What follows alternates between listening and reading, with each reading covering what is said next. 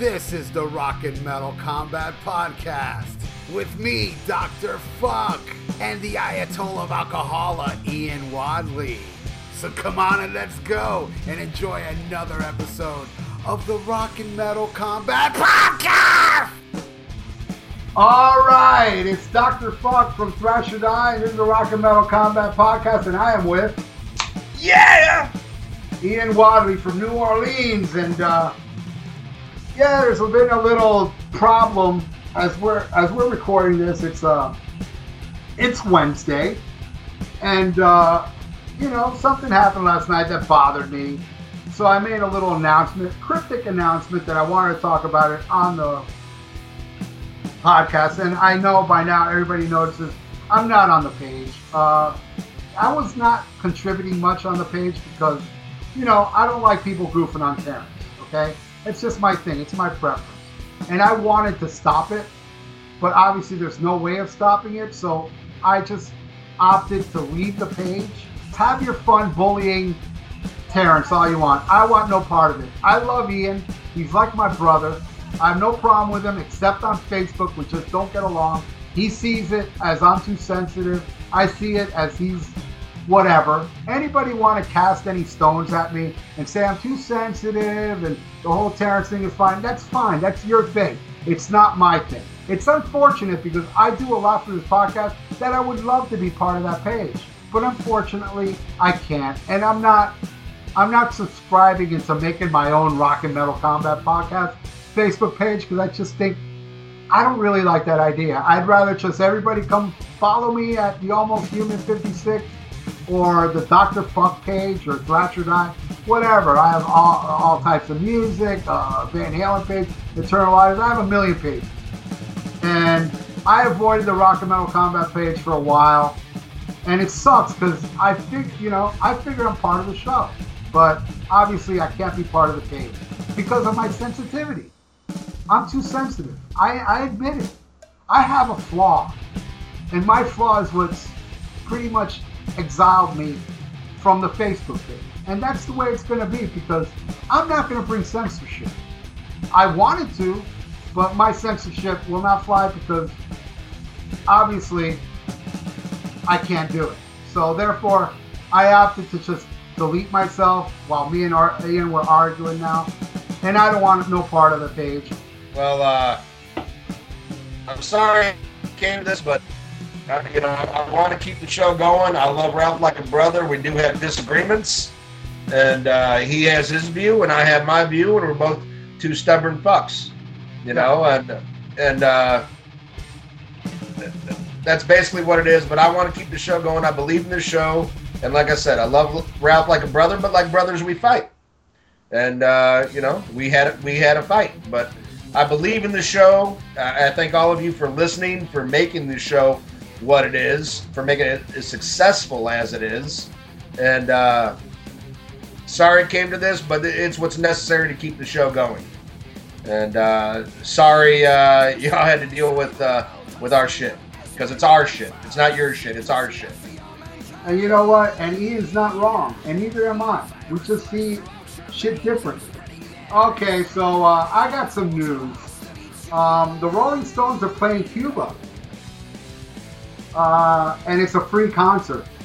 Gee, I wonder why it's free. Oh yeah, that's right, because nobody can afford a ticket in Cuba. Nobody can even afford a Skittle, much less a bag of Skittles. So I feel like the Rolling Stones should change their song. You can't always get what you want. To, you can't always get what you want, but if you try sometime, you just might find you still ain't gonna get shit. Alrighty. Well, uh, something we announced on the show last week uh, that David Lee Roth said his new song wasn't about Van Halen. And now he's come out and said, you know what? It could be. So people are kind of running rampant now. Is he in? Is he out? Uh, I think what could have happened there is I think there could have been some major backlash from the Van Halen camp over the song. And where I think like now he's like, you know what? Fuck you. Because, you know, he does have a gag order. If you notice like the Roth show, when he's touring Van Halen and doing everything, the Roth show's off. And then when he's not, it's back on. And now his contract's off and, and the Roth show's back on. and now he releases this song. Everybody knows he has an album in the can with John Five that's not released. And you know, the speculation I can believe is, you know, because Eddie's like, well, you ain't releasing that shit, or you're out of the band. So uh, it's sad to say, but I I got a feeling he's probably gone. Now, whether they get Sammy or not back, I you know I, I don't know. I hope not, but you never know. Uh, I'd rather see it just end than that, but uh, you never know. What do you think, Ralph? Do you think it's a it's a jam of Van Halen? Um, I don't think so because they initially said it wasn't, but then everybody's saying shit. I think I don't know. I think he's maybe lying now, saying that it is. Okay. I, I can't see how Van Hagar could go on, or, or Van Halen could go on with any different singer. It's just, I don't know what's going to happen to this band now because nobody's going to accept Van Halen without David Lee Roth. I know a lot of people think that, oh, with Sammy, no, man, it's going to be, it's going to be horrible. It's going to be a train wreck. It, it's only Dave that, and it's not just a fanboy talking. It's just the way it is. They already tried with Gary Cherone and failed. They can get a great singer. They can get Ralph from Steel Panther. And yeah. It still won't work. It won't right. work. Because then I, he'll get I, get blamed with the Tommy Thayer theory. Right. Or the Filipino from Journey. Right. And and man, I'll tell you what, he can do David Lee Roth like nobody's business. Yeah, he can do but, David Lee Roth better than David Lee Roth can now. Right, but uh, you know, people want to see the real deal. You know, uh, warts and all. That's what people want. That's what I want. If he can't hit all the notes, I don't care, dude. It's David Lee Roth on stage, and that's the way it should be, in my opinion. But uh, there are some Hagar tards out there, and uh, I'm sure they would love to see it. But I don't think it would do the numbers, and I think that would hurt Eddie's ego more than anything. To be proven at this point, like if he's already mad at Dave, to be proven that it's not going to be successful, you know, I, I don't think he's willing to chance that personally. But uh, anyway, here's a here's a new story that just came down the pike.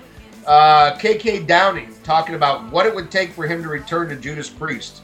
Did uh, did you see this story, Ralph? No, I didn't. It's just and I'm kind of you know forgive me if I if I make a flub here. I'm kind of breezing through it, but uh, basically said uh, that you know there have been some bands that have done. He goes obviously they have Richie there now. Maiden has done the three guitar thing, but I don't think there's room for an extra guitar player in Judas Priest. There's always been a two guitar band, so I can't see that working. We'll have to see what happens next. So to me, that's kind of sound like maybe he might want to, but uh, he's not willing to go the Iron Maiden route. Uh, oh, um, you saw what K, um, Kerry King said today? Yes, I did see that. Yeah, he said uh, that Iron Maiden and Metallica only live on past glory. Right now, if, if you read the article though, he also said so is Slayer. Oh, okay. I didn't I didn't read the article. Yeah, yeah. He he, he did because that's the first thing I thought. Like, well, yeah, isn't everybody? And he even said yes, they are. But and he also went on to give praise to the Black album, which I was surprised at. He said he thought it was a great album. But he said they've been living off the Black album ever since it came out, and I agree. Uh, I don't think anything they've done since then, even though I'm not even a big fan of that. Because I still want to know they have that hunger as a musician, you know, that they want to write new stuff, that they're not just resting on the hits. But, you know, like like with Maiden, I love Maiden, and I have hope every time a new album comes out, but I'm almost always let down. Because I just, you know, I don't think they have the fire. But uh, I, I do like, while, while he called them out, and I respect that, he, he did have the balls to say that, hey, Slayer's living off their past glories too even though why he says he likes their new album and there's people who want to hear some of the new songs, he knows that that's what most people are going for. All right, yeah, I thought he was just digging on these people, going, "Well, what about fucking Slayer?" I mean, but you know, I mean, uh, Metallica maybe, but I don't think Metallica like drowns their set list like Iron Maiden does with new material.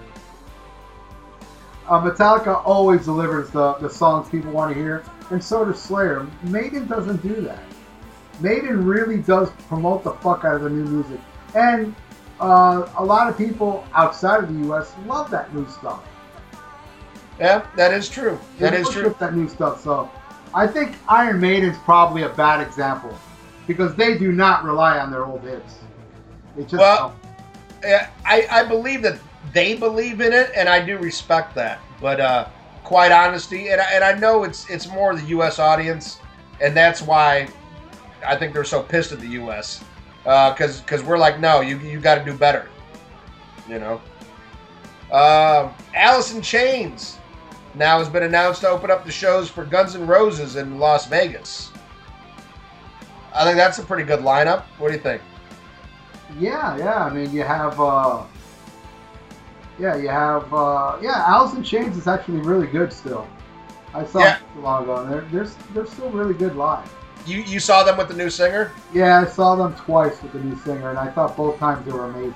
Uh, I, re- I really like them, and I like the albums that they made with them. Uh, I, I can't complain. I, I wasn't too crazy about the last one, but the first one they did with them was really good. Oh, really? You didn't like uh, Devil Put Dinosaurs Here or whatever? No, no, it was kind of eh. I enjoyed like- the first one. Was it something black? yeah, Black Turns to Blue. Yeah, that was a, that was a good album.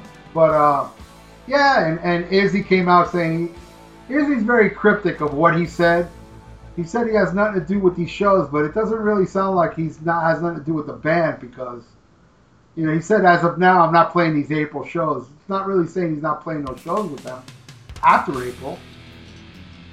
But uh, Right. I, I'm not 100% sure. Maybe you can clarify this. Did he actually say he wasn't writing new stuff Uh, for them? y- yes, yes, he did. He said he's not in the studio with them. Well, that's not good. Yeah, and uh, that was one thing that gave me a little bit of hope for this this cash in tour. Is like, well, hey, if they're writing new material, there might be something viable here. But uh, if he's not, I have uh, you know little. But they might come up with a decent song because you know I'm not gonna say Axl doesn't have talent and Slash doesn't have talent, but I'm not a huge fan of Slash's solo career. Um, I, I prefer. I know you don't, but I prefer Izzy Stradlin's solo music to Slash's. But there's a lot of people that like that shit. So who knows? Maybe they might come out with a good song. I hope they do. I hope they do. Uh, Pantera was mentioned on the Oscars. Yes, yes. Uh, but you know who was not mentioned and pissed me off very much? Abe Vigoda. Abe Vigoda. I, a lot of people like bag on the Oscars. I haven't missed the Oscars in damn near 30 years. I, I am a movie buff. I love the Oscars. Um, and I, I always hate when somebody gets left out of the in memoriam. And there were so many people that were like, and, and not to take anything away from these people, but I mean, we're talking cinematographers, people behind the scenes, you know. And here's a guy that played Tessio on The fucking Godfather, and and you and you can't mention him. And it's not like he died 30 minutes before the show, you know. Um, I thought it was very disrespectful, very disrespectful. And Sylvester Stallone got robbed. Uh, I, I I did see Creed, and I loved Creed. I thought he did awesome. I will say I have not seen uh, the Book of Spies or whatever. You know, the guy who won, but I've heard nothing but praise for what he did. I heard he really did good too, so I can't judge. I mean, sentimentally, of course, I would have loved to have seen Sly get it because I thought Creed was great. He did great, but uh, yeah, he, he didn't win. I was pulling for him. But uh, I don't want to take anything away from the guy who won because I haven't seen it. Oh, heard- fair enough. But you know, Sylvester Stallone has been stigmatized. Where he first came on the scene, nobody like he. A lot of people don't realize he already won an Oscar for Right. Rocky. He won Right. an Oscar for Rocky. But you know, then he made like you know your Cobras and Rambo's and stuff like that, and Right. it just stigmatized him as a bad actor. But Sylvester Stallone's a damn good actor. Amazing Oh, actor. oh, I, I agree. And I think I think he should have been nominated and won for uh, uh, Copland. Yeah. I thought I thought that was amazing. Yep. But who, who knows? It could be payback for Rocky getting Best Picture against Network. And Yeah. I'm so, I'm sorry. I love Rocky, but it was not better than Network. You know, Network's one of the Oh, greatest I, I movies ever made. disagree. I disagree. Oh, really? Wow. Yeah. Okay. I disagree. I didn't like Network. I thought it was boring. Oh, Except wow, for the okay. one part where I feel like that guy won an Oscar because he died. Whatever his name was. Uh, the guy, I, I've had enough and I can't Right. take it no more. Right. That guy. Um, Rocky is, to me, one of the greatest movies ever made. I definitely put it in my top five. Oh, okay. It's, it's an amazing movie. It's pretty much changed Hollywood. Oh, I'm not saying it's bad. I, I, I just, don't feel I thought I thought Network was a better film. Uh, Ritchie Blackmore has undergone surgery on his hands. I saw a picture of his finger. Yeah, so he's he's been having problems with those. I'm hoping he heals in times for those shows because uh, I know a lot of people are looking forward to that. Uh, let's see what else we got here. Uh, uh, blah, blah, blah. Like I said, slow news week. Uh, Rush Rush said uh, Geddy and Alex Lifeson came out and said that uh, there are no plans for Rush at the moment, but they didn't actually say the band was over. But I think it's going to be a long time before we hear from them again. Right. I, I think you're going to see Rush with uh, Mike Portnoy. No, that would be horrible. Uh, no, actually, I, I think they have enough class that they might do something, but it's not going to be called Rush. Yeah, there's never there's that's one band that would never that would never fucking do a tour without one of the members. You might just might as well. That that's a band that you really. Let me put it this way: uh, every all bands ban me from putting shit up on on on YouTube, and when I put up Rush shit, they ban me too. But then I send them one of those fair use things, and then they allow me to put up my reviews. and that's a cool band, you know. Yep. Uh, let's see. Uh, should, uh, Boston is doing a 40th anniversary tour. Yeah, they're playing down here, but I, I believe I'll be in Europe at that time. Uh, uh, never got to see him. Not so sure if I'm interested in seeing him without Brad Delp. They were good. I saw them without Brad Delp. They were really good. Did, was it Michael Sweet? No, it wasn't him? Michael Sweet. It was that guy that worked at Home Depot. Oh, I don't know nothing They about got one, some guy from you know it's your classic story these days. They saw a guy on YouTube singing a Boston song, and they hired him. Uh, he worked at Home Depot, and he's a sounds like Brad Delp. Really good singer. Hits those high notes. Oh, nice. Um, Dave Mustaine came out and said what it would take for another Big Four show to happen, and uh, basically it sounds like he wants everybody to get the same cut, which, uh, or at least Megadeth to get the same cut he does, and I don't see that happening. Therefore, I probably don't see another Big Four show happening. And I know uh, they've asked Kerry King in the past about more Big Four shows, and he said there was one guy holding it up.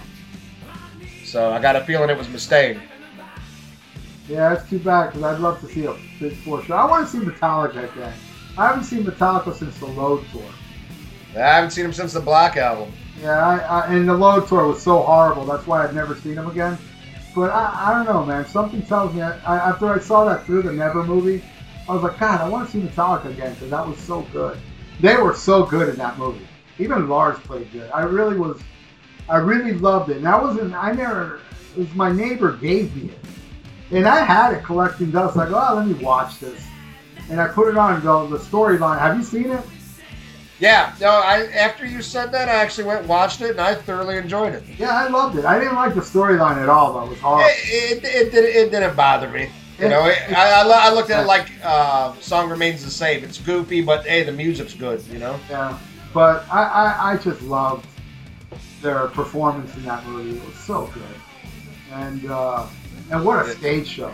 Yeah. The only, the only thing that sucks is, uh, I mean, I, I still think they can bring it live, but man, I, I don't want to hear fucking Fuel and, and Unforgiven. And there, there's so many, like half the set I, I love and half the set I don't. So I'm kind of torn, but it'd be like a lot of beer stops during that show because Well, I, That, I- that show was mostly oh, oh no no no no there were a few clunkers. yeah. Yeah, I mean, and, there's certain ones that you like that I don't like, like Memory Remains, and Yeah, they you know, I, you know, but I don't I- I- like Fueled. I don't like uh, The Unforgiven wasn't on there, but um, what's that song? Uh, I forgot something off Death Magnetic. Right, My favorite Nightmare, I think. No, Judas Kiss. I don't know. right. One of those two. It's terrible. All right. Well, Lita Ford said she left the Runaways after learning all of her bandmates were gay. That's wild. Yeah, and I, I don't know if I buy that. I think that might be a little bit trying to sell a book. You I don't know about Lita, man. Ever since her her kids came out saying that she abused them, and you know, I know a lot of people think it's the dad putting them up to it, but I don't know, man. I kind of believe the kids, but I could be wrong.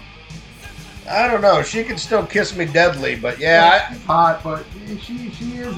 You think about her history, yeah, she has been with quite a few men, yes. So she should know what she's doing. and and all musicians, by the way. Chris Holmes, Yeah. you know, the guy from Nitro and Tony Iommi. and- Yeah. I don't think we talked about that. Oh yeah, we did. Yeah. Jon Bon Jovi, Eddie Van Halen. Yeah, I, I believe Jimmy Page too back in the day. There's pictures Yeah. of them together. Oh, sh- that's a story. I, I can't find it now. But she said something about Jimmy Page asking her to join Led Zeppelin and take John Paul Jones' spot. Are you kidding me? No, dude, I seriously read that. It's on. I can't find it right now. I didn't even read the story. I'm like, you got it. There's no fucking. He must have been high as fuck that night. Or Well, John Paul. he probably just want to get some pussy. Yeah, something though. God damn. But then again, it just shows you how they never give any respect to John Paul Jones. Yeah, well, I, I don't think that's really. I, I think Lita's full of shit. I don't believe like Tony Iommi hit her either. But then again, I, I refuse to think that way because Tony Iommi's God. yeah. You know? But eh, I don't know. Who, who knows? But all I know is that she is a wacky chick, and hopefully I'll become big enough one day to bang her. Because that's There all she go. does is fuck rock stars, you know. There you go. Well, let's hope this uh, European tour is quite successful. Well, she did bang the guy from from Nitro, so I do have a shot. There you go. There you go. I, I'm just waiting for the fucking guy from a cover band so I get a chance. Well, maybe you'll get the, a bang of chick from a Runaway cover band. There you go. There you go. Alrighty. Well, uh, with that, let's get into the review we got this week. what are we reviewing this week? This week it is Danzig with our special guest Gully from the Gully and Joe Show. All right, cool. Let's play. Yeah. All right, now it's time to do a review of the second Danzig album, Lucifuge, released in what 1989 or something. 1990. All right, that was close. And with us, a very special guest, and I also want to thank him very much for filling in for me uh, on the news segment when I temporarily quit the show. Thank you, uh, Gully, for for uh, filling in for me. And we have the one and only Gully from the Rock Show with Gully and Joe. Hi, Gully. Hello, um, thanks, thanks for having me on, and uh, thanks for you two getting back together and hugging it out. Well, the reason show, so- the reason we got back together was you go, you were so good. I got all jealous and shit, and came back. I'm not that Yeah, good. yeah, yeah. I, I asked my, uh, after that. I, I go, "You want to do the news this week, or should I get uh, Gully?" He's like, "No, I'm good. I'm good." No, no, no, no, no! Please, please, please! I did. I, I actually text him on my knees. Please, Nice. I want to come back, please. So now you I'm know. not that good.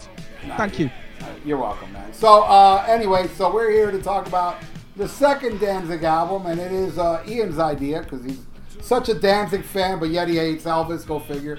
And uh, and the second album, which happens to be my favorite of all his Danzig album. But you know, let me say before we get into it, I cannot say I'm a Danzig aficionado, even though I do own everything up to Danzig four. I, I enjoy those albums. I enjoy the Misfits. I have one Samhain album. What's that? October Fire or something? November coming fire. I like that one. That one's good. I own that as well. So, but you know, I mean, listening to all the Danzig albums, you know, I gotta say, out of all of them, uh, my favorite one is the one we're gonna review today, uh, Lucifuge, and uh, I bought this. I gotta admit, I bought it a little late. Even though I did buy the first Danzig album when it first came out, I didn't buy Lucifuge till after How the Gods Killed. Go Wow. figure. Because I, I saw the video for Her Black Wings and fucking loved it, but never went out and bought it. I don't know why. It's that's a weird. Maybe it wasn't available in stores or something. And then I finally found it, and I thoroughly enjoyed this album a lot. Even though you know there's, I enjoy all their albums up to four to tell you the truth. Uh, but this one, I don't know. This one I think sticks out a little bit more than the rest of them. But boy, How the Gods Kill is a very close second. Uh, all right, so that's all I got to say about this. Uh, I did see this tour as well at a club called the Button South, and uh, uh, let's throw it to Gully, man. Tell us uh, your your discovering of uh, Glenn Danzig and so on.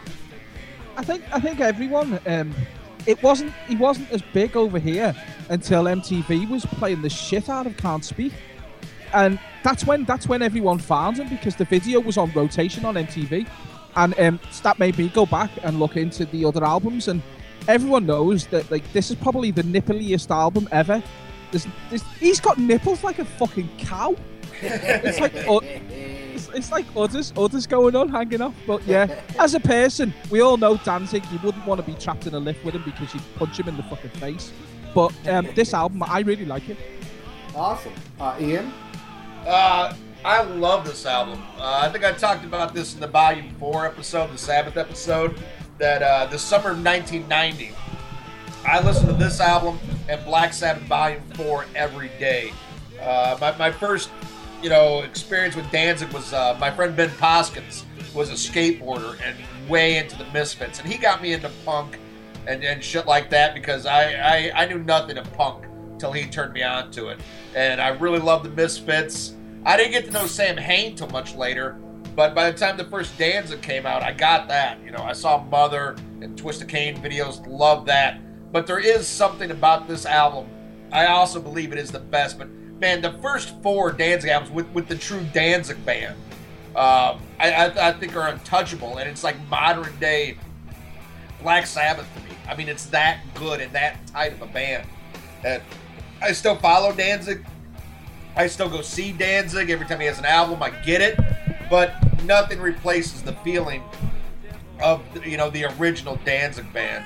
And uh, th- this is definitely my favorite as well. I think it's the most well-rounded and best produced Danzig album. But to me, a close second would be uh, uh, Four Danzig Four. Uh, I absolutely love, but I love all of the first four. But this this is the top of the heap to me.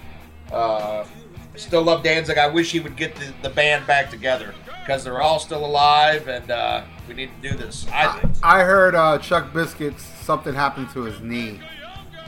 That I, I don't know. The, the last I heard about Chuck Biscuits, well, after uh, he was fired or got kicked out of the band, he played with uh, Social Distortion for an album. Wasn't he in Black Flag as well? That was before. That was Okay. be- before. Uh, but uh, an incredible drummer, and, and seeing him live, he plays a very small kit, but it's like there's a million drums there, and he reminds me in a way.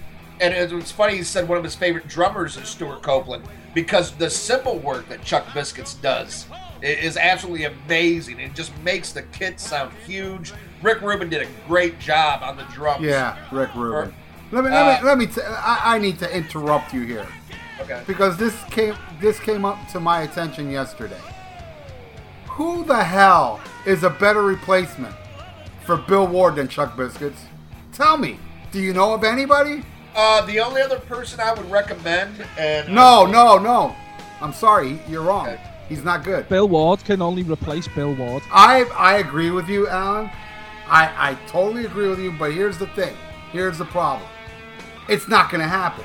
Yet you have this guy who produces band laying on his back who worked with Chuck Biscuits and didn't even think of him to do 13 because Chuck Biscuit has that organic type of drumming and he's sporadic and nutty and he's to me he's the perfect replacement for Bill Ward. Who who was it that you thought Ian would also be a good replacement? And I feel I'm so ashamed because I just became fra- Facebook friends with him the other week. But the drummer from uh, Orkin, Okay, all right, yeah, but and, yeah, and, and, he has a very organic, jazzy drum sound. no, he you know? is he is great, but Chuck Biscuit is better. I'm sorry. Uh, I love Chuck Biscuits. Chuck Biscuit. Yeah. I I I saw Danzig many times back in the day with Chuck, and Yeah. to me he's he was the MVP. Oh yeah, oh yeah. Uh, he's Definitely the my top, MVP of that band. he- he's in my top ten drummers of all time, He's amazing. He is just Yeah. flawless and uh, and powerful, man. Oh, powerful way- drummer and the groove and the and and just he's got his own thing, man. And I just like Bill Ward. I feel like him and B- Bill Ward are kind of like kindred spirits, you know. Right. Yeah, I agree. He owns his he owns his drum kit, and it, it- it's not the biggest drum kit in the world either. You see these elaborate drummers who have like a fucking whole stage full of drums, and they sound shit. And he just has what you need to get by, and he makes it sing, and that's all you need from a drummer. Yeah, yeah, golly, and also I gotta say, like, there are drummers that have all these drum sets that are actually good, and still, hmm. he's just as good or better than these people, you know, with a little bitty drum set, you know. It's like bass players. I'm a bass player, and I've got four strings, and bass players who have like five, six string basses. Stop it. You need four, and that's all you need. And I think it's the same when it comes to drums. You don't need to over elaborate. Use what you have and make good use of it, and he does that. You hear that, Nicko? oh, ouch. Ouch! No, I like Nicko. I was just trying to piss off some Maiden fans. Justin Childers. All right. So, uh, okay, you want to head on into this, or you want to talk a little bit more about Danzig? Uh, no, man. Let's just get into this motherfucker. Well, you got you take it away, man. All right, the first song, "Long Way Back from Hell." Holy shit! Is what, what a way to start off an album. And uh, this whole you know, you and me always argue about production, Ralph. And this is the last one. Uh, Rick Rubin was involved in the first four, but they say this is the last one where he was really involved. Like he took the time before he was the guy that just laid on the couch. This was the last one where he's like really Where he actually, where he actually sat up on the couch. Yes, he sat up on the couch, and it sounds amazing. Uh, and standouts on this is the guitar work of, of fucking uh, John Christ and Chuck Biscuits. Eerie's awesome as well, you know, and the amazing, amazing vocals of fucking uh, Glenn Danzig. But man, what a way to just bam, into this shit, man. It's just i- incredible. I mean, one of the best openers I think I've, I've ever heard, and it just prepares you for this whole album. I mean, I, I couldn't think of a better opening track off this album than this Uh, one. Well, uh, Gully, if you don't mind, let me take this because I want to disagree with Ian for a second. Okay. Uh, number one, "Long Way Back to Hell" is my favorite track on the album. Okay. It is my favorite track, but I think "Her Black Wings" would have been a better opener Really? Because it just got that, you know, that build-up thing. Where this one is just right. This one would have been a great second track, or maybe the first track on the second side. But yeah, "Long Way Back from Hell" is my favorite song on the album. Uh, I love everything about it, and uh, the vibe, and it's heavy, and the vocal delivery, and yeah, and Chuck, man, and yeah, everybody, man. Uh, John Christ, I love the solo on this song. Uh, it smokes. It's a great fucking. It's a great song.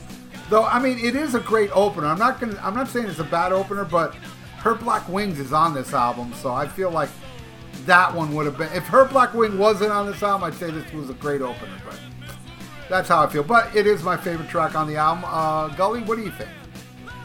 So, first thing I put was if you didn't know who it was, and you just, as soon as it kicks in, you're like, "Fuck me, this is Danzig."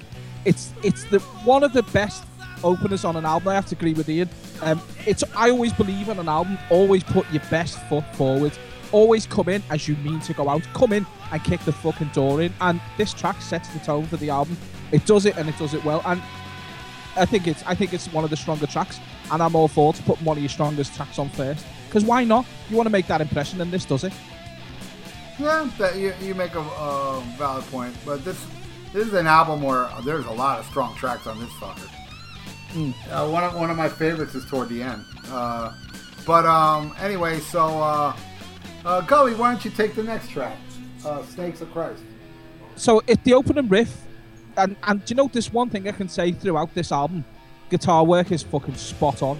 Every song fits what's going on lyrically, lyrically and beat wise. If the opening riff on this is ballsy, it's got a big set of balls, and um, it keeps the momentum up from from the first track as well. And um, there's lots of squealy solos going on, and um, the one thing I have noticed about Danzig though, good old Glenn, he just says random shit that you can't tell what he said. He's just like, and then like that's just like a bit of the lyrics. And I'd, I'd really like to know what he says in them weird things where he has an episode. But yeah, I think if this song, the only thing I would say that's bad about this song is it's a little longer than it should be. I think it should any longer than three, three and a half minutes for this song, and I think it's gone on for a little bit too long. It's like you know, like like it's they're playing at the end of the set and they're waving goodbye as they're playing it. I just feel it goes on a little bit too long, and that's the only bad thing I could say about it. All right, uh, I feel like it's kind of like Twist of Cain Part Two. It reminds me a lot of Twist of Cain. Uh, I do I do enjoy quite a bit. Uh, it's interesting that they wrote a song about the guitar player player's snakes. But uh, other than that, it's a great song. I like I like the solo. I don't think it goes on too long. I think it's fine, you know, the way it is, and uh, I enjoy the hell out of Snakes of Christ. It's a, it was a mainstay, as I recall. Like every time I used to go see Danzig. I mean, Ian, you still see Danzig. Does he still throw this in the set list? Uh, I fucking wish. No, I didn't see that on the last tour. No. Because you know, the last time I saw him was uh, Sacrifice. Oh, was that the name of the one? The one? that- Oh, uh, uh, Danzig Five. That's the last time you saw him. Yeah, man. Where Disturbed Oh. opened. We Oh, talked wow. about that tour. Oh, uh, no, no, no, no, no. That was the uh, Danzig Six tour. Okay, Devil's Child, right? Yeah, yeah, yeah. Okay, that's the last time I saw them. I did see them on that tour. Uh, that Sacrifice one I saw, I think, with Marilyn Manson and Korn, or was that four? I can't remember. no, it wasn't four. I don't think so. Okay, I did see that. You know, the, it had a song called Sacrifice, right? Is that how I'm? Yeah, yeah, that's on Danzig Five. Okay, that's uh. Then I saw him. Yeah, the last time I saw him was six, and they did play uh Snakes of Christ that night. As I recall, I mean, I could be wrong, but I could have sworn it. I, I remember Snakes of Christ and uh, Her Black Wings were mainstays Yeah. back back then. You know. Yeah, her, her, her Black Wings he still plays. okay. All right. So, what do you think of Snakes of Christ? Uh, I absolutely love it, and I love the way it flows. You know, I love the way it flows out of uh, a long way back from hell. Um, just an amazing song. I wrote some more notes for this song, but I must have been drunk when I took them because I can't even read what I wrote. But I, I fucking I love it, and it just uh, the way it flows out. It just I don't know. I, I it's album rock, and I love that. It's not a fucking singles band. It's an album band. At least you know, at least the, you know the original Danzig. Uh, very much album rock, and man, it's just like a one-two punch. You know, and I absolutely love it. And uh, that, that's about it. And then we go into the third one, which is uh, you know another part of the reason this is my favorite. We change it up a little bit, and it goes into fucking Killer Wolf, which just great slow evil blues. It is you know like you say, it's funny. I don't like Elvis, but you know it's a very much you know uh, Elvis. You know in his voice and everything, but it owes just as much to Robert Johnson and fucking Howlin' Wolf. Too, you know. I mean, it's I, I just- don't. I don't really hear a lot of Elvis on this one, but boy, that other blues song. When we get into it, that's total Elvis worship. right. But, but go ahead. But uh, no, just just the singing style though, and and the swagger of it, and uh, I, I love it. It was just so different from everything else at the time. I mean, you got to think 1990 when this came out. You know, we're still talking like fucking cherry pie and fucking uh, you know Doctor Feelgood shit. You know, and, and Skinny Bop. yeah, you know, and there's no there's no other metal band that's doing like killer blues. I mean, you got Great White doing bad Led Zeppelin. Yeah, and, But, uh, and Cinderella. No, no, no. A lot of those hair bands were doing bluesy stuff after Guns N' Roses came out to be like kind of get a little credibility with the slide guitar and all that shit. Right, right, and, and I'm not going to say I don't like some of that stuff, but to me, this is much more sincere and Yes, much more. I know, agree. It, it, it, it, it's true. It's not trying to be something. It's just showing your roots. I agree and- with you 100%. And, and you're not trying to get on the radio. You're just trying to be an artist, and that's what I love about that. And I love the light and shade on this album. You got some heavy shit. You got some bluesy shit. You know, you got some sad shit. But the underlying grit of this album is pure just darkness and evil. And I, I, I, fucking love it. It's fucking seductive. And I love Killer Wolf. Great song. Gully, what do you think? See, blues metal, there's nothing wrong with it, but see, this is where I'm going to differ slightly, slightly maybe controversial. Um, he does it a lot though. He, he really, it's like it's it's his go-to thing, and he does it with this one. And I sometimes can't. Maybe it's just me. I can't understand a word this man fucking sings sometimes. And in this song in particular, I'm like, it's a good riff, but what the fuck are you singing about? Well, I just don't know. that's because you're English and you people don't speak English. Oh fuck that! You, you, hang on, hang on a minute. You sto- you you sto- you stole our language and bastardized it. Let's not go there. But um, yeah. Hell yeah, solos- Ian. Well, Fuck yeah. Hell yeah. America. USA. USA. America. Look at America, yeah. Co- America, fuck yeah! Is there I can't anything wait. else we want to go? We, we like to bastardize shit, man. It's, yeah, we It's we, fun. we steal from everything. Oh, you're Indian? Give us your land. Oh, you're Yeah. English? Give us your language.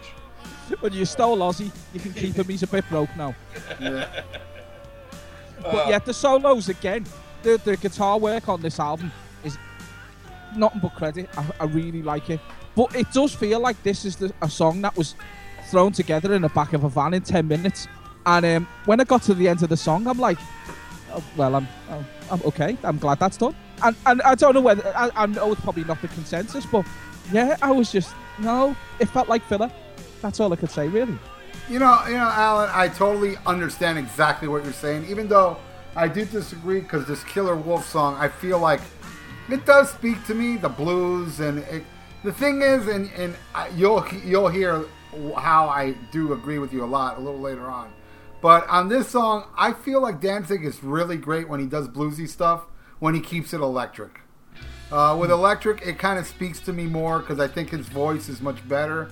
He's got a great voice. He, he does have different shades. I love when he's like Sistina's from the next album, and Yes. you know I love when he does like those uh, kind of like a mellow type singing. And but in this one, he's do, kind of doing a rough and you know tumble type singing. And they made a video for this where he wrestle, wrestles an alligator, which is pretty crazy. He does. That's right. And, I'm and, not seeing that. yeah, yeah, you got to see this. and This the video. alligator actually ended up winning, but they edited that part out, so it looks like Danzig won. The Oh, you- the alligator actually knocked Danzig out. Yeah, like that, like that, like that fat guy on YouTube who just Yeah. Yeah, yeah. knocked out. the Side Kings, whatever. Northside Kings. yeah. Northside Kings. And um, but I'm a wolf. Uh, Killer Wolf is fucking. I love this song. I think it's it's keeping the flow of the album just perfect for me. Like Ian said, it's like you know it went into like a different shade. First one rocker, this one kind of bluesy, but yet still heavy, and uh, it just kept it just really kept my interest on this song, and I, I really did like it. Now let me go to the next one which is uh, Tired of Being Alive. This one is like one of my favorites. It has like this killer, killer simplistic riff that goes a long way. You know, and I just love this is one I don't think I've ever seen him play live. And uh, the, the guitar solo on this song, I just love the hell out of this tune. I know I'm kind of being abbreviated on the on my review this week because you know, there's a song I haven't listened to. I mean, there's an album that I love. It's my favorite Danzig album, but I haven't listened to it in so long. I haven't listened to Danzig in so long. Where this is a very rare episode where I actually took notes to refresh my memory because, and hearing this song brought back memories of how much I love this song. You know, it's kind of like Heart of the Devil off the next one, which is like not really talked about, but it's one of my favorites as well. So that's all I got to say about this one. I love it. I love that riff, and you know, it's just uh, like you know, it's uh, it's simple, but it goes a long way, as I said before. Uh, Gully, what do you think of this song? I'm gonna have to disagree. I I'm very disagreeable. Ask Joe. Um, this is pretty much. This is what I've written. This is pretty much IKEA Danzig, and we know what IKEA is. It's a flat pack place where you put your wardrobes together. This is pretty much a flat pack Danzig. It's like add, add just add A, B, and C, stick it together, and you've got a Danzig song. And you And- can and- tell. well, in America, we we bastardize IKEA and we sell furniture there.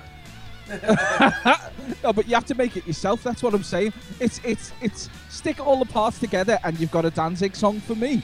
Okay. Um, it sounds it, it sounds like where it's from. Um, you could listen to the song and you go, yeah, that's that's the '90s. That's just the '90s. Um, the solos again throughout the album. I might not like the songs. The solos are fucking top grade. Yeah. And I really, they all fit the songs. And this was fucking again good. And he entered screamy, shouty.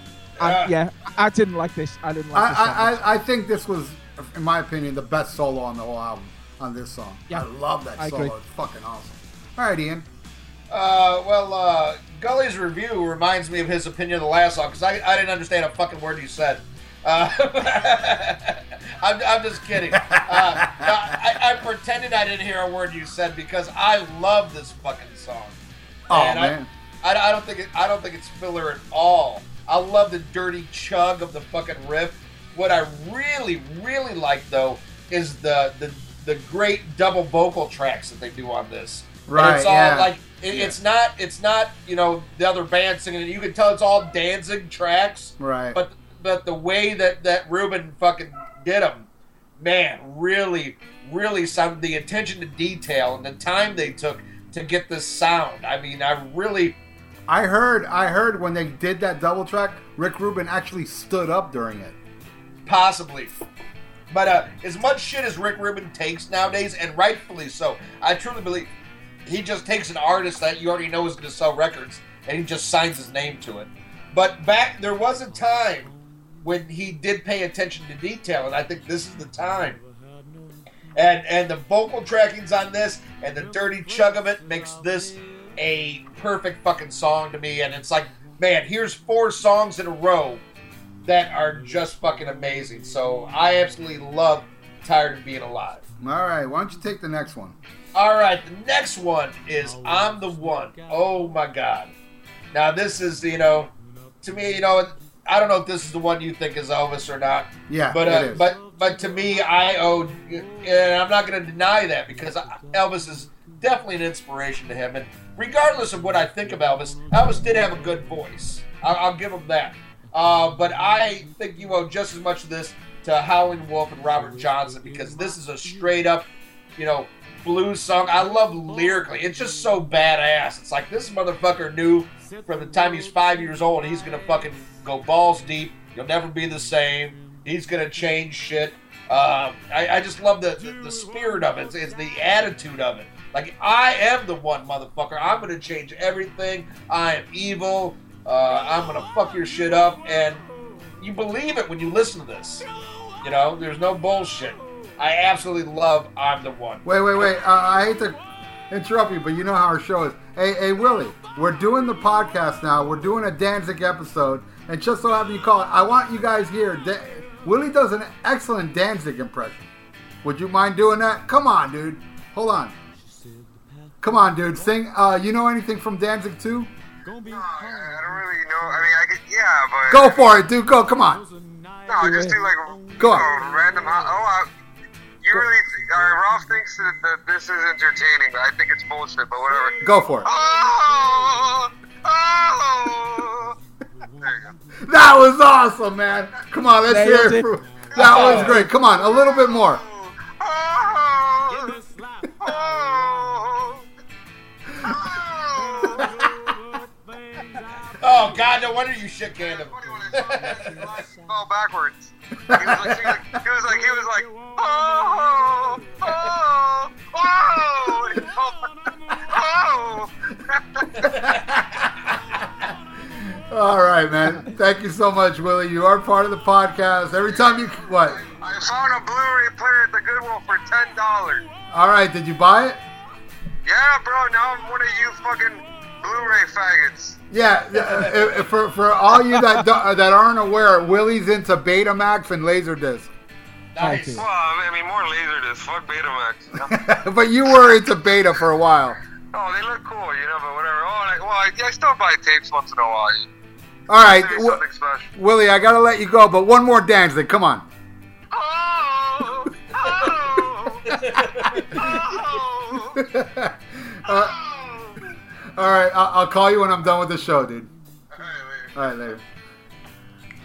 you gotta love that. He fucking nailed it. He's great, isn't he? Oh! That's all he knows from Danzig, that one thing. anyway, uh, all right, so what were we were talking about? Uh, who's uh, Killer Wolf? You're done? No, no, you were talking about I'm the one.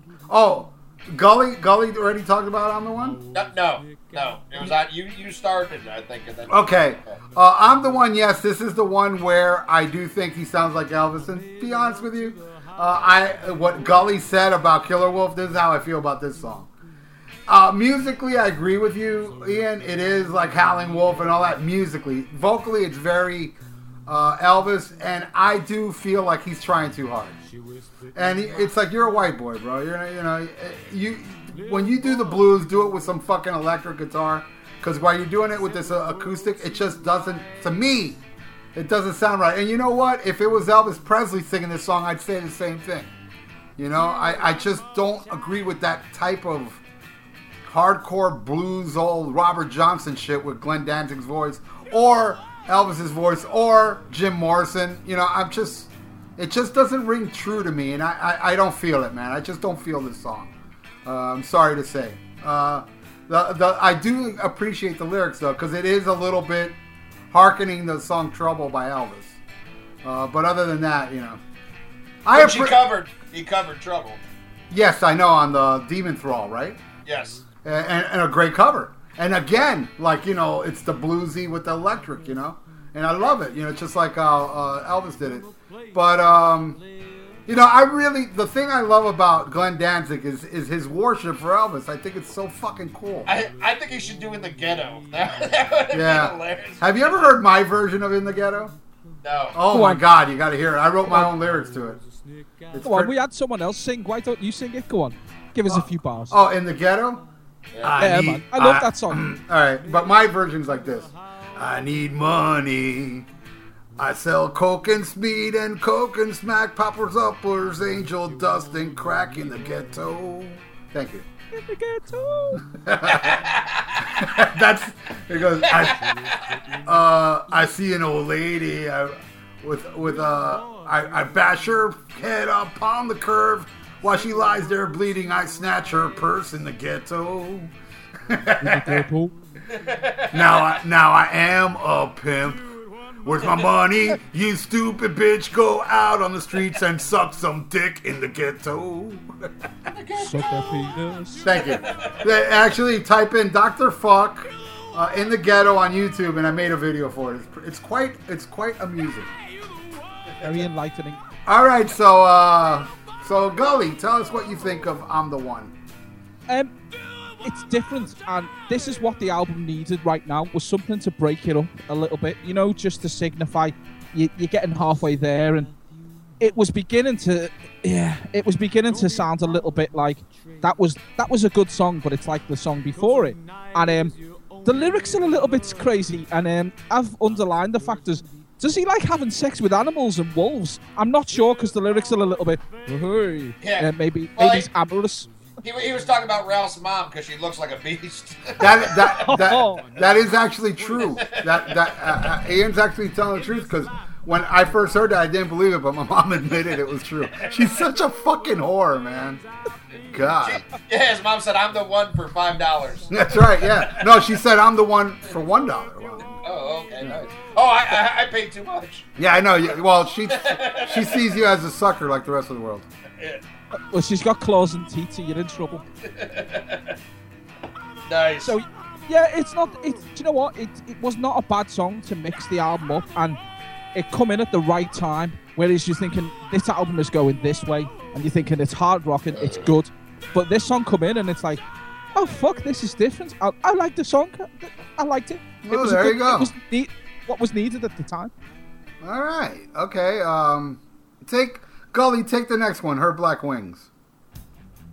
pardon me, whilst I drink a beer. Um, I really like the riff to this song. It sounds like something you already know. The riff, the main riff is like, I'm sure I've heard that, but I haven't really. And it's like, yeah, I, I've, I've written in my notes that if you were going to play a song to show people what Danzig was about, this would be the song to play. I think it's.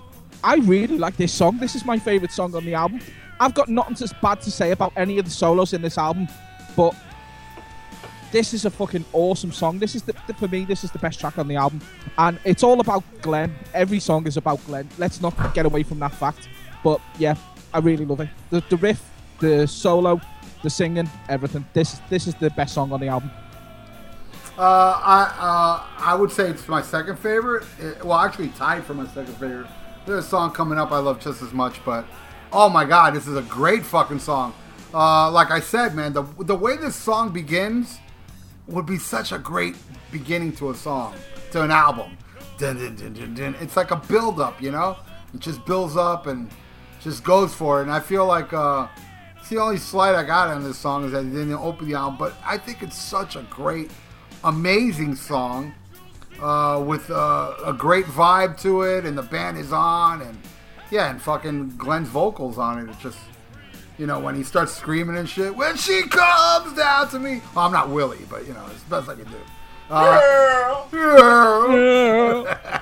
Mama. Whoa, under her black wings. Uh, fuck yeah, man. This song rules. Second favorite track. I loves it, and I'm glad he keeps it in the set list, as Ian says, because it is it is one of those best Danzig songs ever. Ian? All right. Uh, one thing I'd, I'd like to add, I just figured out. I just deciphered my notes, uh, and so I got to go back to uh, Snakes of Christ. Uh, Glenn Danzig said that uh, Stone Temple Pilots ripped them off on sex type thing, and uh, I, I wrote I abbreviated sex type thing with STT. Now I remember what it was. So go back and listen to Snakes of Christ riff, and then listen to fucking sex type thing, and, and he's right. I did- could fucking see that. That He- is spot on. yeah, he did. He, uh, you know, I'm not. You know, sometimes shit just happens, but uh, dude, it does sound similar. But let's get into fucking uh, her black wings. Holy shit! Uh, to me, a perfect song, a perfect fucking song. I love the Sabbath riff. You know, it- it's total fucking Sabbath, and uh, John Christ is an incredible guitar player that nobody he's had since can capture that spirit. I mean, I, you know, for the longest time now, he's had Tommy Victor with him, who I love Tommy Victor. I love Prong. And Tommy Victor loves John Christ and always gives him all this respect. But Tommy Victor is not John Christ. And I don't mean that as a slam. He's got his own sound. And he probably comes the closest to sound like John Christ, but nobody sounds like John Christ but John Christ. And it, just a great riff, but the chorus to this song, man, you know, just oh, so catchy and beautiful and haunting and evil and oh, the and, the, the video was great. I mean, just it, it nails it on every aspect. Uh, it is the only thing I'm get it, it's the most uh, played song off the album, so there is a little bit of overkill with it, but it's the most played for a reason because it's an obvious fucking hit and an obvious great song. Absolutely love her Black Wings. An all-time Danzig classic that I, I am glad he still plays this, and rightfully so. All right, take the next one. All right, the next one. Holy shit, Devil's Plaything. Uh, the intro to this is beautiful.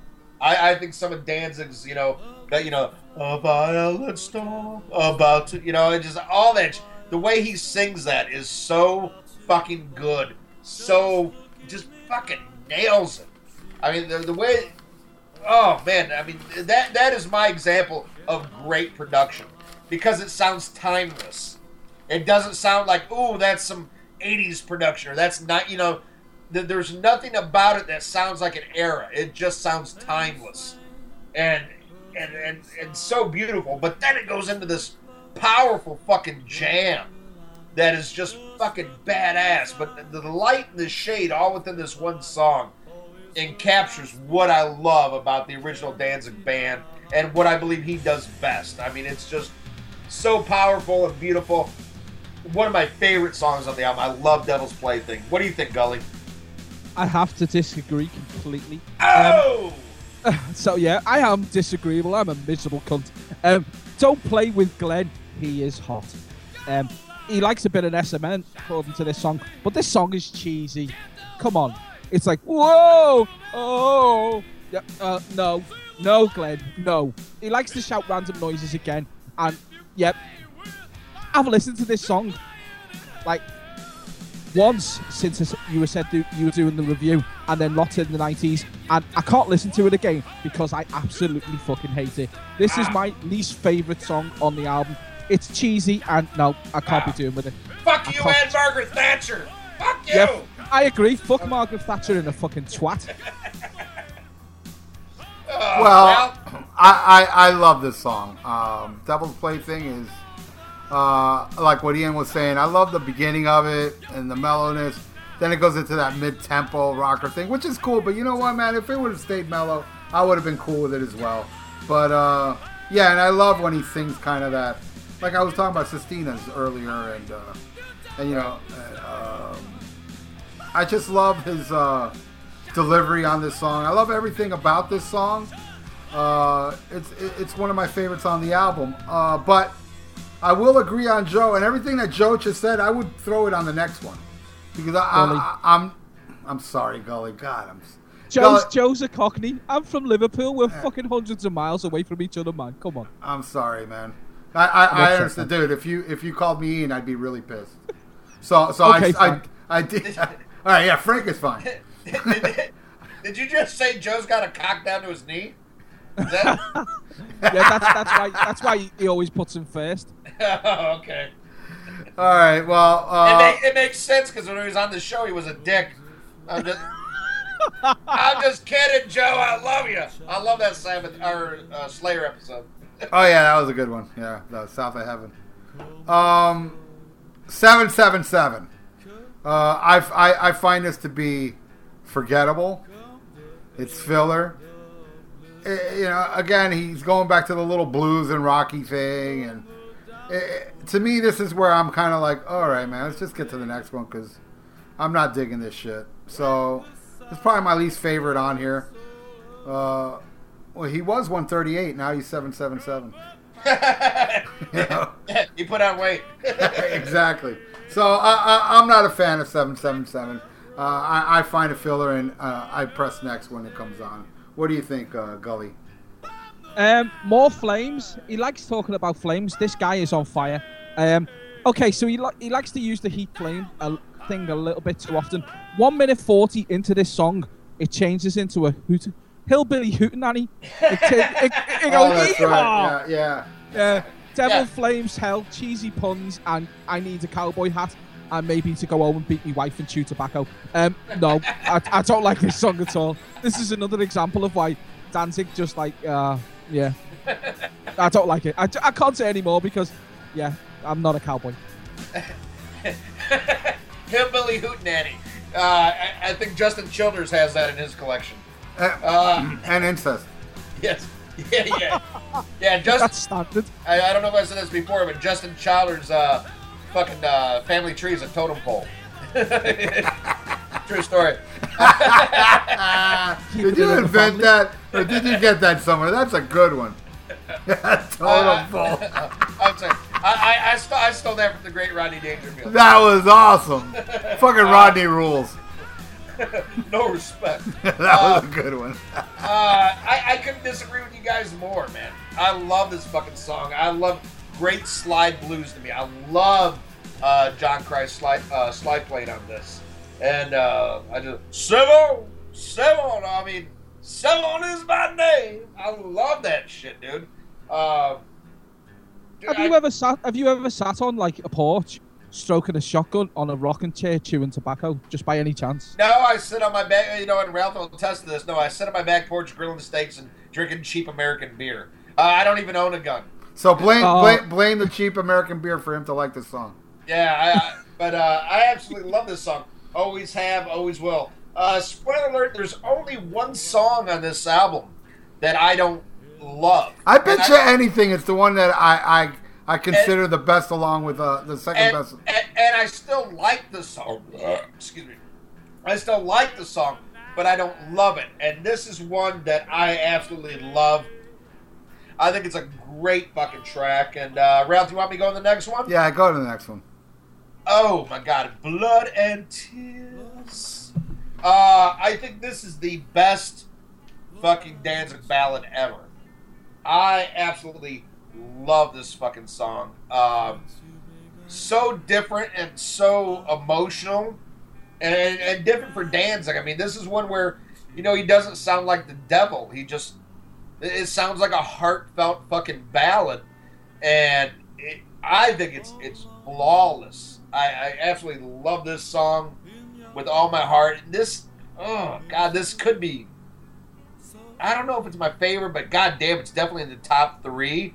I think this song is perfect. I would love to see this live. I've never seen it played live. I don't know if it's ever has been. Uh, amazing, and it just shows to me uh, the different places where Danzig can go.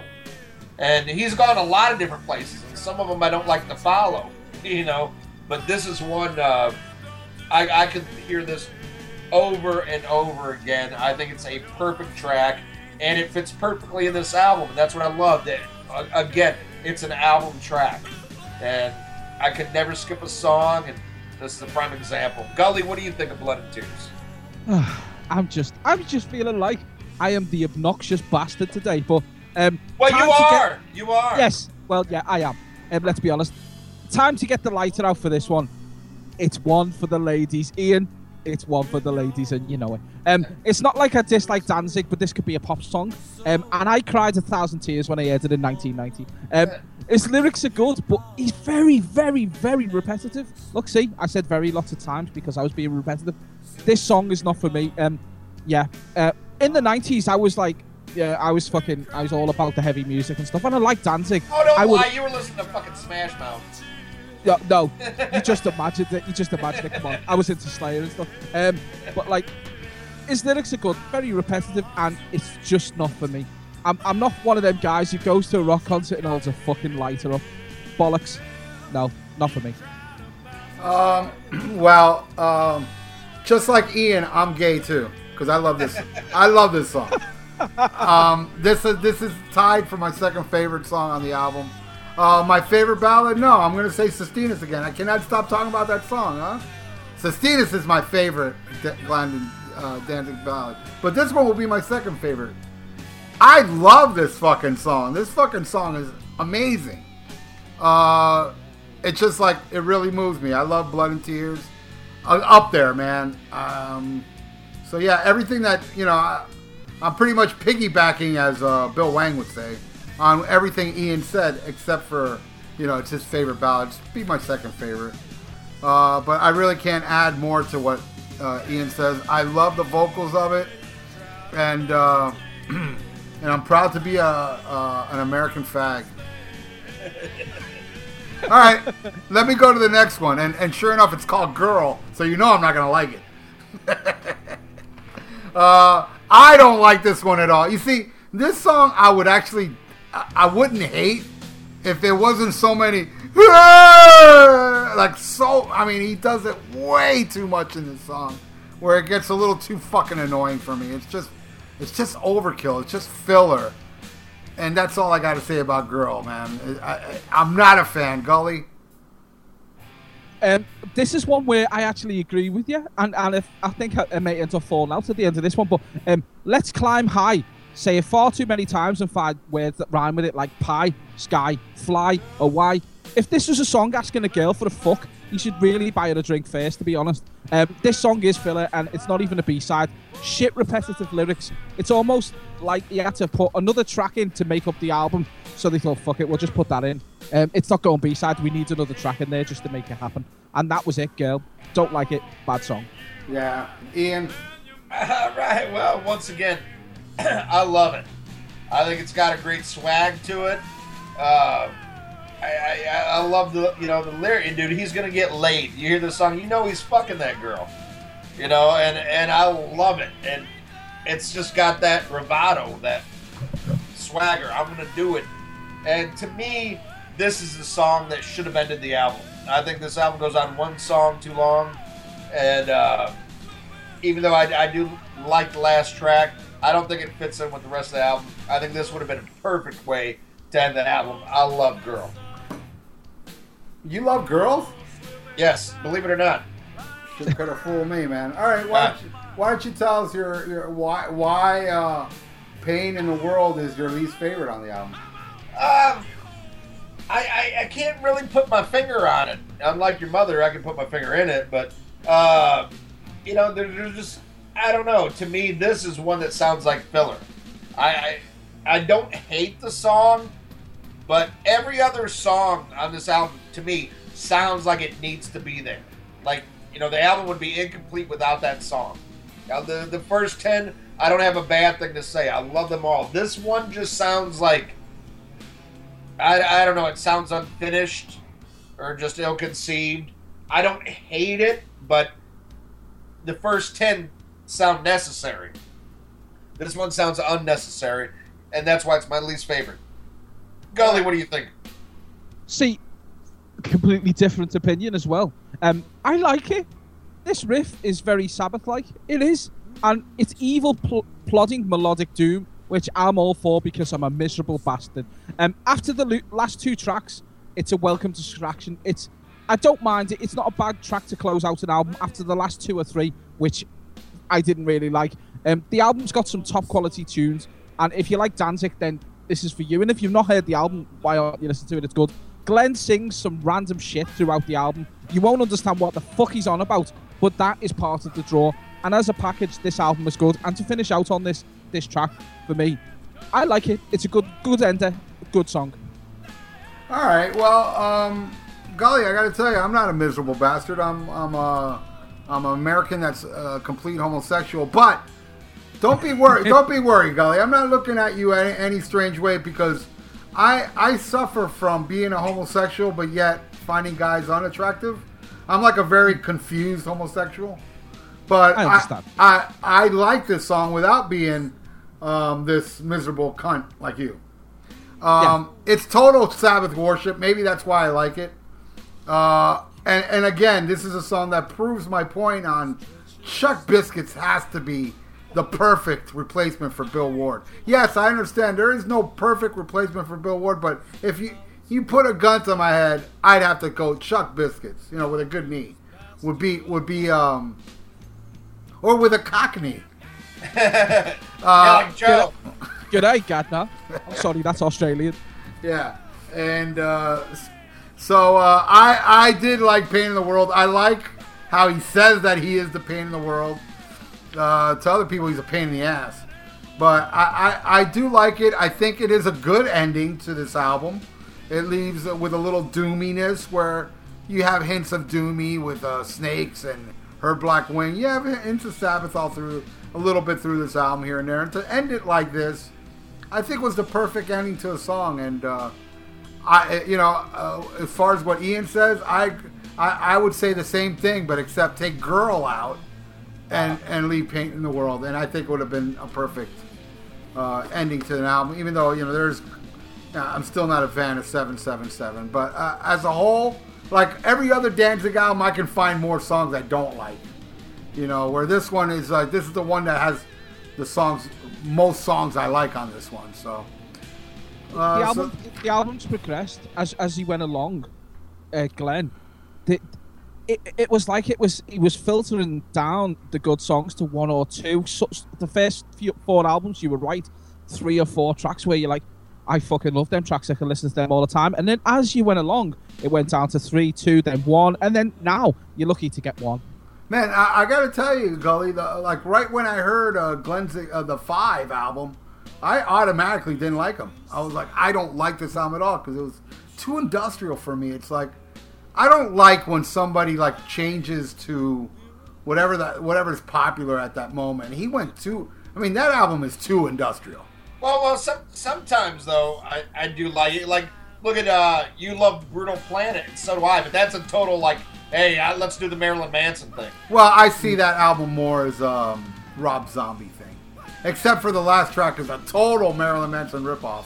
Cold Machines is is is beautiful people. It's the same Right, fucking song. right, right. But but as far as the rest of that album, um, I felt like musically it had that industrial heaviness that Rob Zombie ripped off from Ministry. You know, more Ministry than Nine Inch Nails. You know, if you ask Right. me, because Ministry was more dark and uh, and I do hear that heavy industrial vibe through Brutal Planet. But what makes Brutal Planet so amazing to me is those lyrics.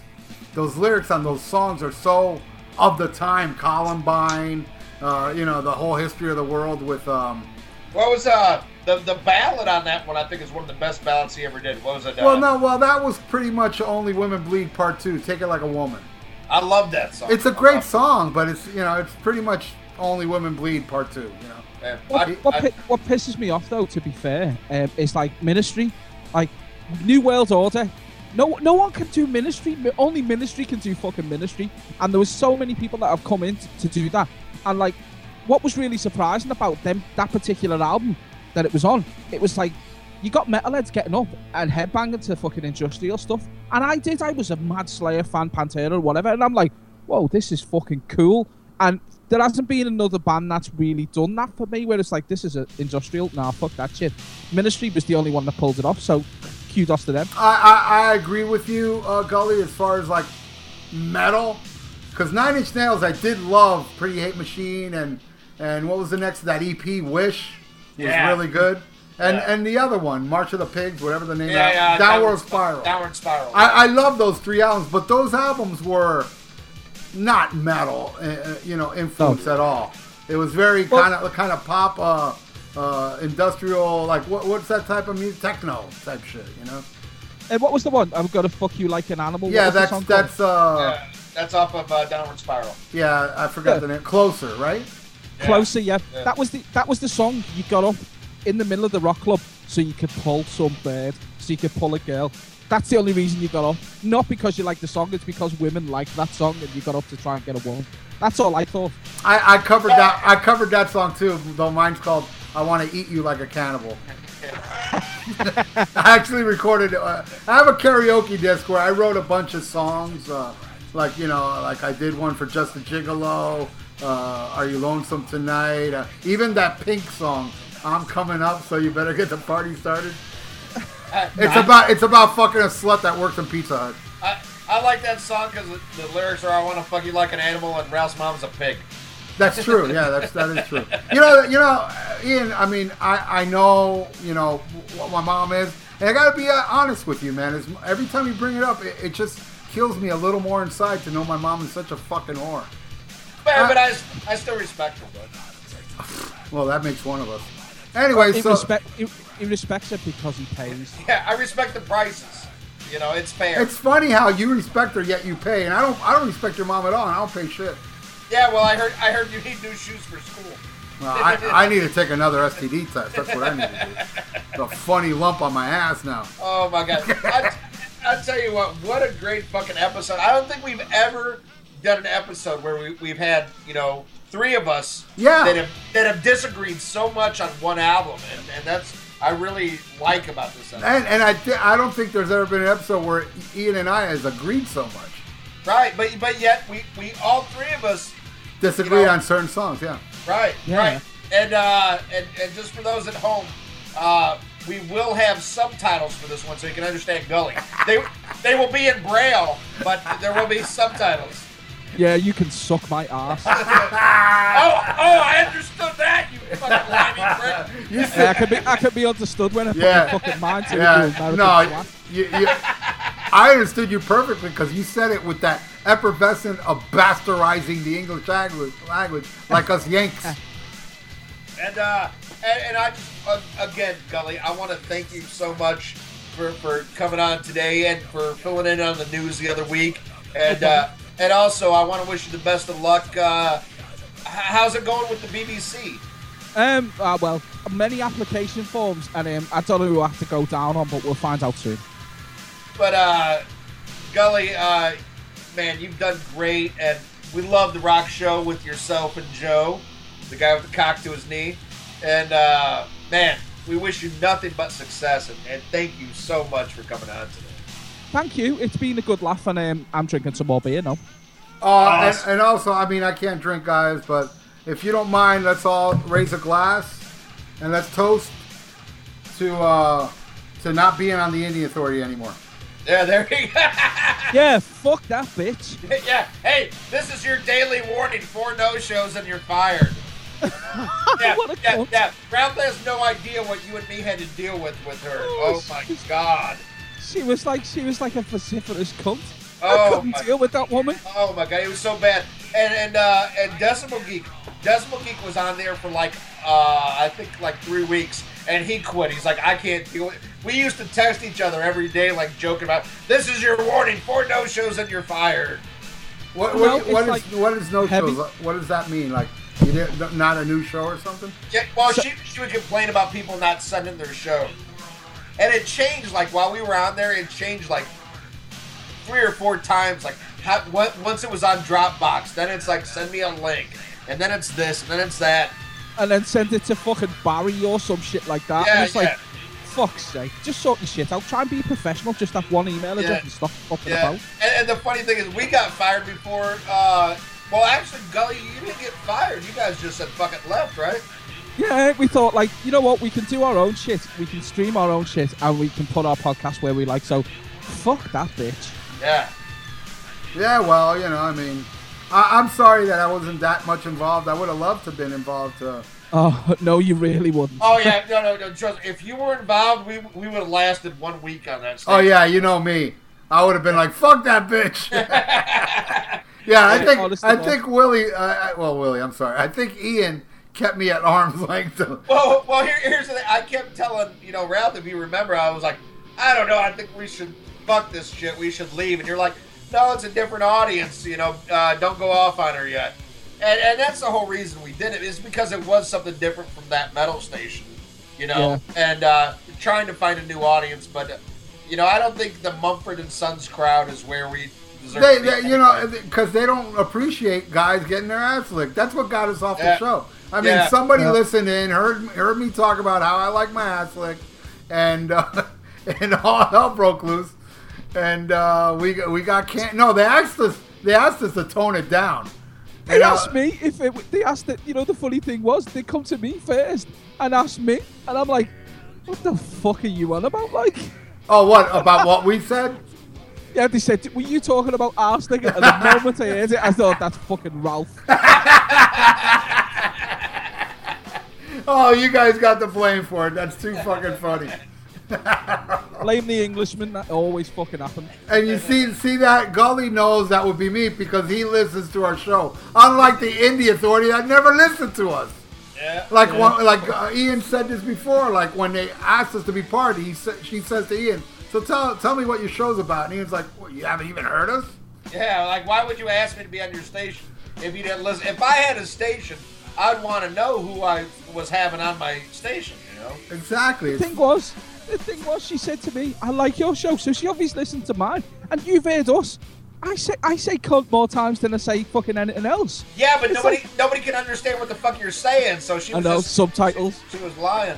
She's probably, s- I she probably thinks I'm saying something fucking nice. That's what that is. But that's the thing with, with the British accent. Everything sounds sweet. It's like, say Gulliver, pull down me knickers and stick your willy in me bum, and it sounds you know polite.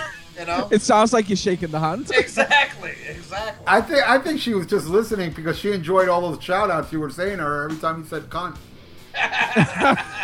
She was a vociferous one, I'll tell you. She's like she, she's got a got a cunt like the alien face off predator. All right, so that's our plug for the Indie Authority. Go check them out. Yeah, they're fucking awesome. Yeah, go check them out. Yeah. Go check them out. It's all Disney wholesome fun over there. Yeah, No yeah. ass licking content. Yeah, it's it's 2016, but they're still playing the Wallflowers. Oh. Go check out the Indie Authority. Yeah, you might, it's it's it's the internet equivalent of AIDS. So go and check it out. there you go. If you want your computer to get AIDS, go to Yeah. IndieAuthority.com. Yeah, Charlie Sheen didn't get AIDS from whores. He got it from the Indie Authority. All right, so that's Danzig 2 Lucifuge. It was released July 26, 1990. Produced by Rick Rubin, it made it to number 45 on the charts. And uh, we had a very split review on it, but I thoroughly enjoyed it. So thank both of you for making it a very entertaining review. yeah, yeah, you're welcome, man. No problem. All right, well, now it's time we got to go into pick of the week. And uh, Gully, you are our guest, so why don't you tell our listeners about your pick of the week? Right, this is um, something we were sent from Australia, and no one's probably fucking heard of them. I like speed technical metal. I'm a thrasher at heart. Ralph, I know you might get into this one. It's a band called Gods of Eden, and the album's called From the End of Heaven. And um, there's a, my favorite track on the album is Shiver's Dream. It's a seven-minute thrash technical metal epic. I mean, this album, I'm, I'm listening to it on the train and I'm thinking, yeah, I'm fucking staying on the train longer to listen to this album. It's just, and I, it come from nowhere. Like this random guy emailed me and said, I haven't listened to that. And it was so good. We got the guy on and we fucking interviewed him. Not, this is one of my top albums of last year. Um, really, really good technical thrash. Solo's perfect. And I thought it was a, po- a really, really polished album to come from absolute fucking nowhere, Australia, where I thought there's just fucking kangaroos and dust and criminals there. This come out and it blew me blew me away. Technically great, sounded great, great lyrics and amazing guitars. I can't talk about this album enough. From the end of heaven, Gods of Eden. Awesome, Nice. man. Uh, Nice. Gods of Eden, you said? Gods of Eden from the end of heaven. Australian band, fucking awesome. And they've gone like over the past few weeks from um, playing like little gigs in Australia to support some big bands. So they're on the horizon. They're gonna they're coming up. I really love it. Nice. All right, I'll, I'll look into them. I'll look into them. Ian, I still don't have a pick of the week, man. All right, well, I'm going to go, and I'm going to pick another one of Danzig band, Danzig's bands, and uh, this is the, the lesser known of the three, and that's Samhain. And I'm going to go with their first album. I believe it's called. Uh, do you know how to pronounce it, Gully? Is it Initium? It sounds about right. Just, Uh, just, uh, yeah. just go Uh, with it. Yeah, anyway, that their first fucking album. It's my favorite Samhain record, and I think it's really good. And it's I think it's a really good bridge between the Misfits and Danzig. And uh, there's some great fucking songs on there, like Macabre and, and, and many others. I think it's a really, really cool album It's underrated. A lot of people, you know, unfortunately, it's, it's kind of like the Misfits. A lot of people have this shirt, don't know the fucking music. You know, a lot of people might have a Samhains shirt, don't know the album. But check out their debut album, Initium. I couldn't be pronouncing that wrong, but check it out. I fully believe in it. Great album. All right, cool. Um, I only have that November coming fire.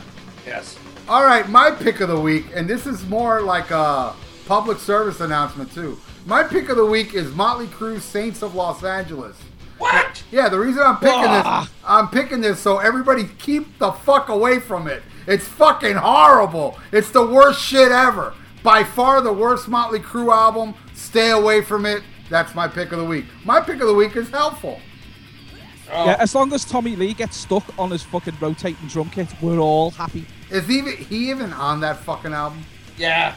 Is anybody on that album but Vince and and that's it? You, you don't you don't rem- uh, remember he had like the big retarded fucking drum, uh, the bass drum for that album.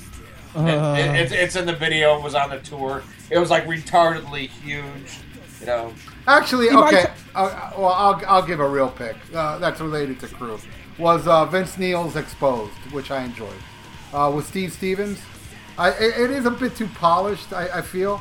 Uh, you know, I want to do two, two, three picks. Fuck it. One that was. Do it. shit. Hey, you're invited, but your friend can't come. okay? I, well, that song was kind of stupid, but you know, it, uh, that first song was really good, and uh, the Edge. There's a lot of good, great playing on uh, Steve Stevens' part, and also his next album, which was called Carved in Stone, which I think I did have that as a pick of the week before, but uh, in case I didn't, uh, I think that album is very misunderstood because it has a couple rap songs on it that really suck, but the rest of the album is really good. It's a very dark Sabbathy album, believe it or not, from Vince Neil, and uh, I highly recommend you all check that album out. Just avoid those two rap type songs, and uh, the rest of the album I think is really good and really heavy. Vince Neil did it all for the cookie. What? the cookie. What? I think he should lay off the cookie the size of him. Fuck's sake. Hey, we're all getting bigger. There, there, there you go. So that's that's my picks of the week. All right, well now it's time for fan of the week, and fan of the week this week is Ryan T. Russell. All right, Yeah. Ryan. Yeah, Yeah, I know. uh, Ryan, I believe, is on the all music, all different types of music page. I Uh. I tell you, he, he's a hell of a fan, hell of a listener, and he contributes a shitload to the page. And as always, that's what we ask. Don't just join the page and like, oh, I like you know, become part of the family. And Ryan has definitely done that. He posts a lot, contributes a lot, comments a lot, and we appreciate it. So Ryan T. Russell, you are our fan of the week. you know what T stands for? Testicular cancer. You knew that. Tosser. It's fun. It's funny how his middle name ain't TC. then he would be on uh, Magnum PI. I fucking love that joke. yeah. I think you just love that mustache. No, I just wanted dogs that would go on attack people for no reason. Bite them! They should do a, a remake and you could be Higgins. I couldn't grow a mustache like Higgins. I would feel less of a Higgins than Higgins. All right. Uh, all right, now we get to the part that I gotta do every week. The Facebook page is a family. Everybody is so interactive on that, and it is. It's one of the wildest sites on the fucking internet. It's fucking amazing. If you're not on our Facebook page, join. All you gotta do is send a request. We'll let you in, and uh, you know then it's up to you to make the most of it. Also, go on iTunes. We're available on iTunes. If you're there, leave a review. Since I've started reading all these reviews on iTunes, we've been getting a lot more. I guess people like to hear their shit being read, and we will read it. So please go on iTunes, subscribe to us, leave a review. Very important. Of course, you can check us out on our home on Podbean. And when you go on the Podbean page, there's links to all kinds of amazing shit, like the Facebook page, like the Amazon page, like the Thrasher Die page, like the Combat page, uh, that Metal Station, the Indie Authority. All this shit you can find on the Podbean page. But most importantly, we're talking about that Amazon page. Get on there, give Daddy some money. Ain't gonna cost you a penny more, and you get what you already want. Check us out on that metalstation.com where you can hear us Sundays at 11 a.m. Eastern Time. And Thursdays, our time's changed on Thursdays. I believe we're on now at 6 p.m. Eastern. And followed both days by our uh, by our show is the Dr. Fuck Show. Dr. Fuck has his own radio show, and it's doing amazing. Ralph, talk a little bit about it. Yes, it is uh, a, a lot of fun doing it. Uh, Thursday at 8 p.m. Eastern is when I do it live, and I join the chat room, and uh, you know I play requests, and it's always a lot of fun.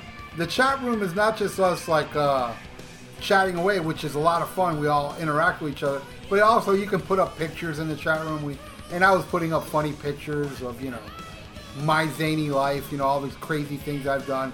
I show you know th- stuff too risque for Facebook. So uh, join that, and you know if you're not home, that's okay. Uh, go on, uh, get a free. It's a free app you can download on your phone called TuneIn Radio. You download it for free, and then you type in that metal station, and bam, you can listen to the Dr. Fuck Show and the Rock and Metal Combat Podcast, which is aired before my show, both on Thursday and Sunday, like Ian said. Uh, Sunday, I go on at 1 p.m. right after Rock and Metal Combat Podcast. That starts at 11, and the same. But on Sunday, it's a rerun of what happens on Thursday. So you know, if you miss it, you get another chance to listen. And believe me, it's fun. I uh, last week I did it drunk, and I, I, I want to do it mostly drunk. Also, check out Mike Tyler's two amazing shows one on Tuesday and one on Friday, and uh, directly inspired by our show. And I couldn't be more proud of them. And now we'll mention some other podcasts that are friends of ours that promote us and we promote them. Earpillar, the podcasting and interview news site. To keep up with your favorite bands or artists and the podcasts or interviews where they appear, go to earpillar.com to find out what we're all about. You haven't listened to Mars Attacks podcast? What are you waiting for, man? Host Victor Emrois brings you all types of hard rock and metal based podcasts. You'll find everything from music based episodes, interviews, to series such as Ultra Sexy Classic Album Series, where some of your favorite musicians, producers, journalists, and show hosts comments on the albums that push the evolutionary chains of hard rock and metal. Get with it and go to MarsAttacksRadio.com to find out more. All right, Kiss Army. Since 2007, you've been getting Podkissed, the Kiss audio fanzine for your ears. That's right, it's your podcast. Every month, the Podkiss crew, along with the Kiss Room, brings you Kiss Talk like no one else, whether it be roundtables, interviews with the band past and present, analysis, and great Kiss fun. Hi, this is Ace Frehley, and you're listening to Podkiss. Hi, this is Bruce Kulick, and you're listening to Podkiss. The Podkiss, the Kiss audio fanzine for your ears.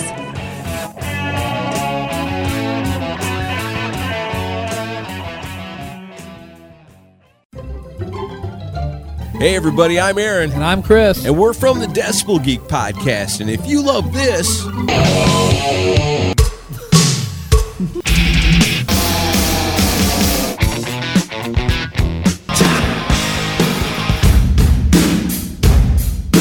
then you'll love us. That's right. Brand new episode every single Monday. You can find us on iTunes and at decibelgeek.com. And the best thing is, it's rock and roll and it's always free.